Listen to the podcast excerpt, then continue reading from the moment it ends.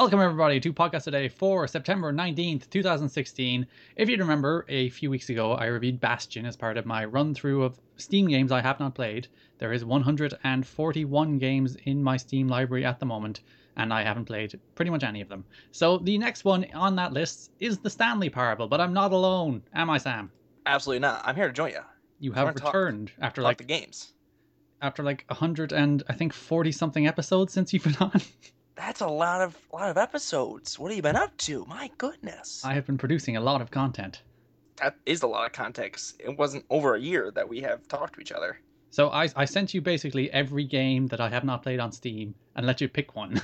I'll probably pick another too. But yes, uh, this is the first one that I was like, hey, yeah, I like that game a lot. So let's talk about that one. I, I've had somewhat of an exist- existential crisis today because of that game. Why is that? It, it's kind of a game that makes you question the, the meaning of life. Just a That little. be a little much. Do you not think it's a game that raises severe issues about the, the, the nature of freedom of choice and whether or not you have any control over your own destiny? Ah, yeah, it's pretty much the whole basis of the game, I guess, Garrett. So, so you know, it creates that that paranoia. It's like, what if, what if I'm just being led along by a narrator of my own? What if the voice in your own head isn't the voice in your own head? It's a narrator leading you through life the way it wants you to go. There's predestined points already on the map, and you're just making various choices along the way. But of the choice, But the choices, do they matter? Do they matter at all? That's the question. I suppose they do matter in this game. It's interesting. It's interesting. So you just played it first time today. Before Liter- literally two hours ago. How much did you game. play of it? I play. I, I played it for about two hours, so I, I played through about th- three or four different endings. That's all. I, I think maybe a few more. And these the the runs in this game are not particularly long, which I kind of like. Um, it, it's made to be a game you can kind of finish all of the endings in pretty much one sitting because I, I played most of it in one sitting, so yeah, I don't know how much it costs on Steam these days, honestly, I can check that right now. but it probably shouldn't be a whole heck of a ton because it's basically a story-based and narrative experience, which I those are kind of games I can dig. And Stanley Parable is definitely a game that piques my interest on a few fronts. But I'm kind of interested in your thoughts on the game. It's going for 12 euro at the moment in the European Steam shop, so I mean, I think I got this like a humble bundle. I think this game goes on sale pretty often. Oh yeah, I got it in Humble Bundle as well. I got it in like 2015, I think July of 2015. So it's only taken me 14 months to actually play a game that's two hours long. So yeah, there you go. But yeah, if you can pick it up in one of those bundles or like when it's on sale, I think it's definitely worth it. I'm not sure if it's worth it for a full like fifteen or ten dollars, but for a five spot, I call it two hours of enjoyment. So okay, Garrett, what do you think? You said I- existential crisis. What else you got going on in this game? I, I'm usually hot and cold on these kind of games because did you remember Proteus? Slightly, is that the game that's like really colorful and like kind of blocky and whatnot? Yeah, it's that kind of artsy Minecraft looking game where you just wander Yeah. around an island and just random things happen. Yeah, I played it. I didn't understand the game. I was like, yeah, okay, this isn't for me. I don't think. Yeah, because I, I played that and I'm like, this is pretentious artsy nonsense. It's not even a video game. So so I think the Stanley Parable could have veered into that kind of territory with me, where I play it and it's just like, look at this trying to be something more than a video game and trying to be like artistically substantial. But I I, I do think it's really good. It is really really compelling. Like that you do that the core crux of the game is that you basically play through the same sequence over and over again, just making different choices, which then causes different endings and y- you want to do that. It's it's not so long that it's annoying that you have to walk through the same corridors. It's not so short that it doesn't feel all that fulfilling. It's just like I want to go through all of those endings. I want to see what happens when I don't go down that corridor, if I listen to the narrator instead of ignoring him. I try to go when I first went into this game. I really didn't know a whole ton about it. Um, I knew it was a game about choice, and that was kind of where I wanted, which might be even too much there. Um, this this podcast gonna have a lot of spoilers, correct? Are we trying to avoid that? Um, I, I don't know. Okay, Yeah. I'll try to avoid it best best I can. Yeah, I generally try to avoid like what the endings actually are, as opposed to how you get to them, because how you get to them isn't really that big of a deal. You know, oh, you go through one door, you don't go through the one one door. But like, what happens when you do? You don't really want to spoil that for people. Okay, then pretty much the game's about choice, and that's what I came in with, and I was happy I did. Um, so if that's all you want to know, I think you probably could stop right there and look into it. Because then I got to really explore what that meant in the grand scheme of the game, which was really neat. And making those subtle, slight changes in the path you're taking. And then it comes kind of like a puzzle game after like the third run because you're like, okay, so how am I going to get the different ending? How am I going to find something different? Where, what path can I take? What can I do to make the results happen? Um, I think it's really exciting. And yeah, there's like strange little side paths where you're going up an elevator and the game wants you to take the elevator, but there's a little thing over on the side that you can just kind of fall off of the elevator onto, and it, it just changes the whole path, and it becomes something weird and wacky. Yep, yep, yep. You can just you just gotta get a lay of the land, kind of, and figure out, hey, what, what will that do? What does that mean? And like all the stories seem to be happening at once. I'm not sure if that's it, depending on which paths you take. It feels like the stories are taking place at once.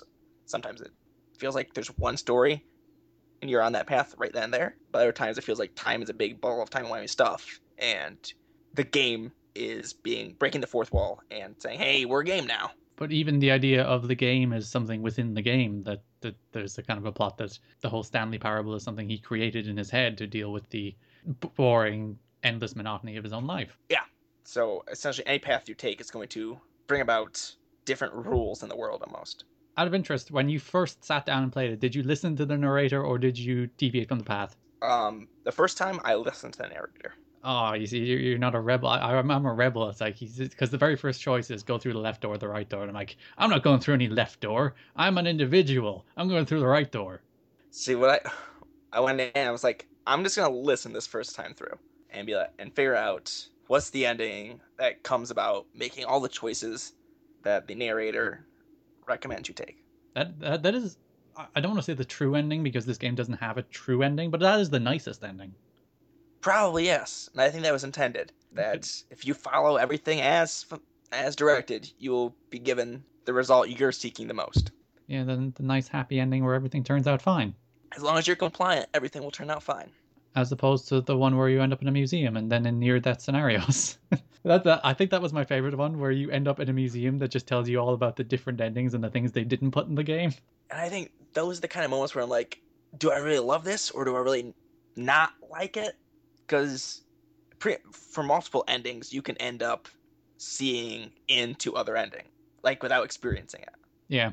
So that's always if you didn't if you depending on what order you run into the endings, you'll come in with a different perspective on things, which could be a good thing, could be a bad thing. Depends on your perspective, I guess. Do do all the endings kind of have a, a cohesive narrative through them? Some of them do.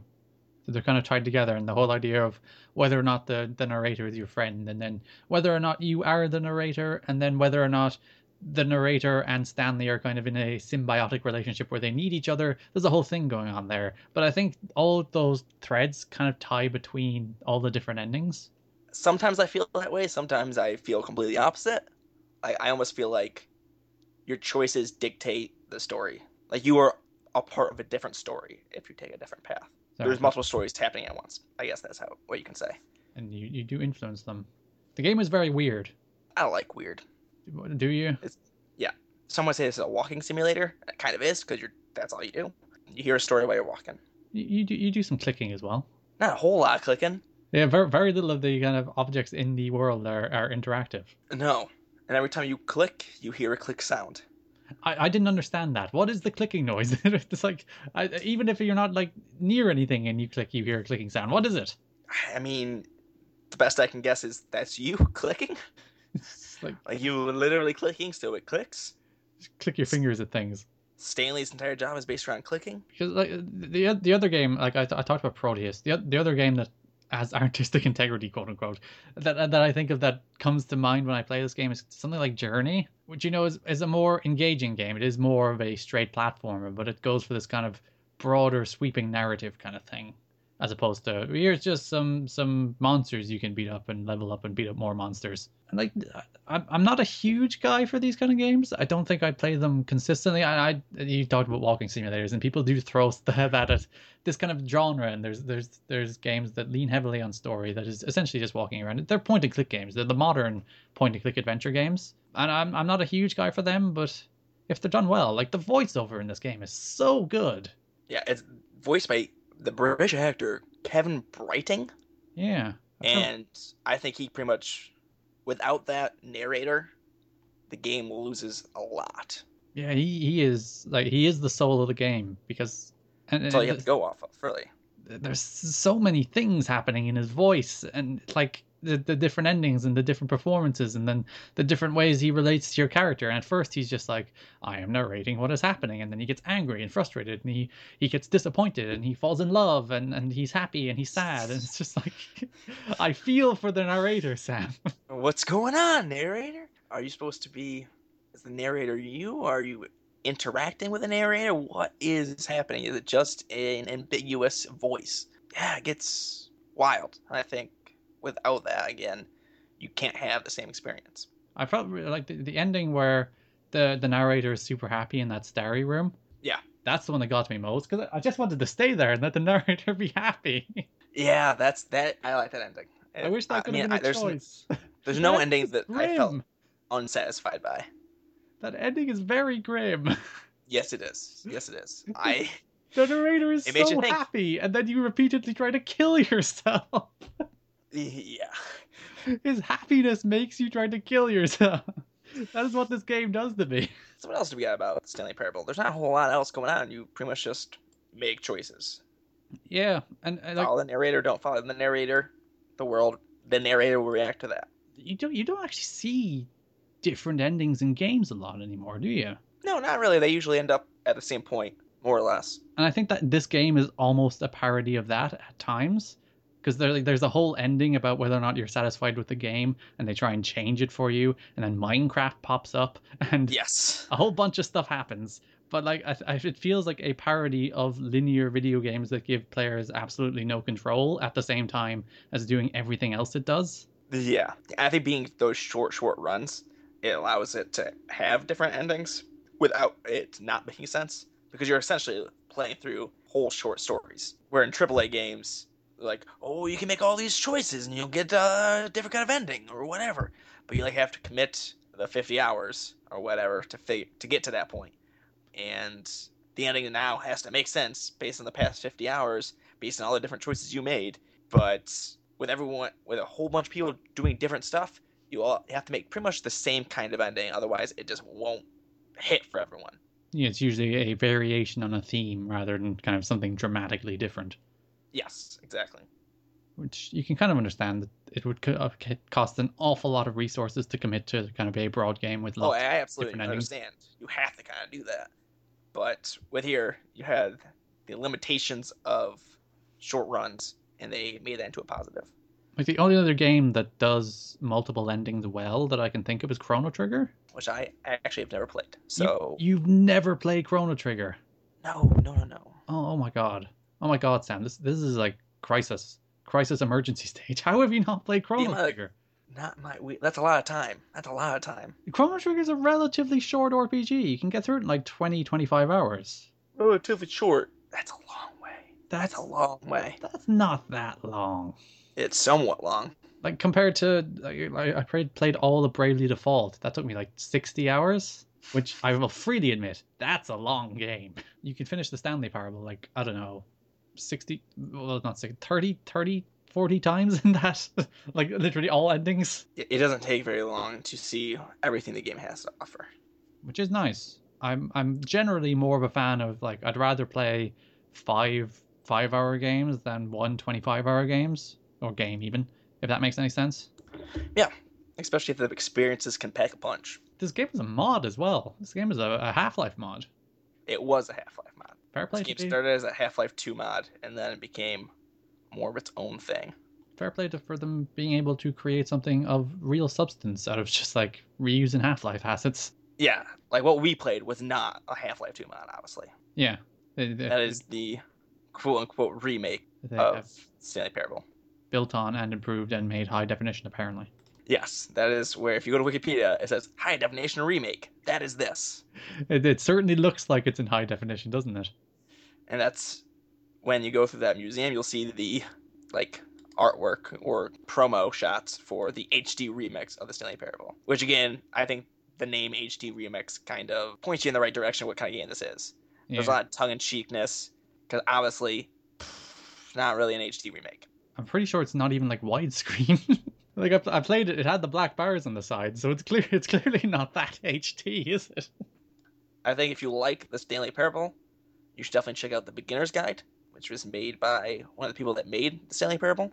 Is that another game? Yes, as a game made by Davey Wreden. I think I'm pronouncing that right. But yeah, that's in the similar vein of, hey, this is a interactive story game hmm. with a narrator. Is the narrator as good? Is it the same narrator? It's not the same narrator, but it's also a different kind of story. So if you're into a story sort of experience, and this is definitely not the Stanley Parable as far as humor and branching paths is concerned, but I think it is also another really good narrative experience if you're into that sort of thing. So I, I really want the narrator of this game to like narrate every audiobook I ever listen to from now on. him and Jim Dale just narrating everything. Do you think do you think he'd take my money to do that for me? I mean, if you paid him just enough, you might be able to get it get to go. Please, please do audiobooks of everything I ever want to read. You're just your voice. It's so silky, so smooth. It Or- changes the game. Or, Get it? Get it? I, I don't. I don't get it. It changes the game. Oh, very good. Very good. God, the, this game actually reminds me of those old, you know, choose your own adventure books. Yeah. It's kind of like a video game version of them.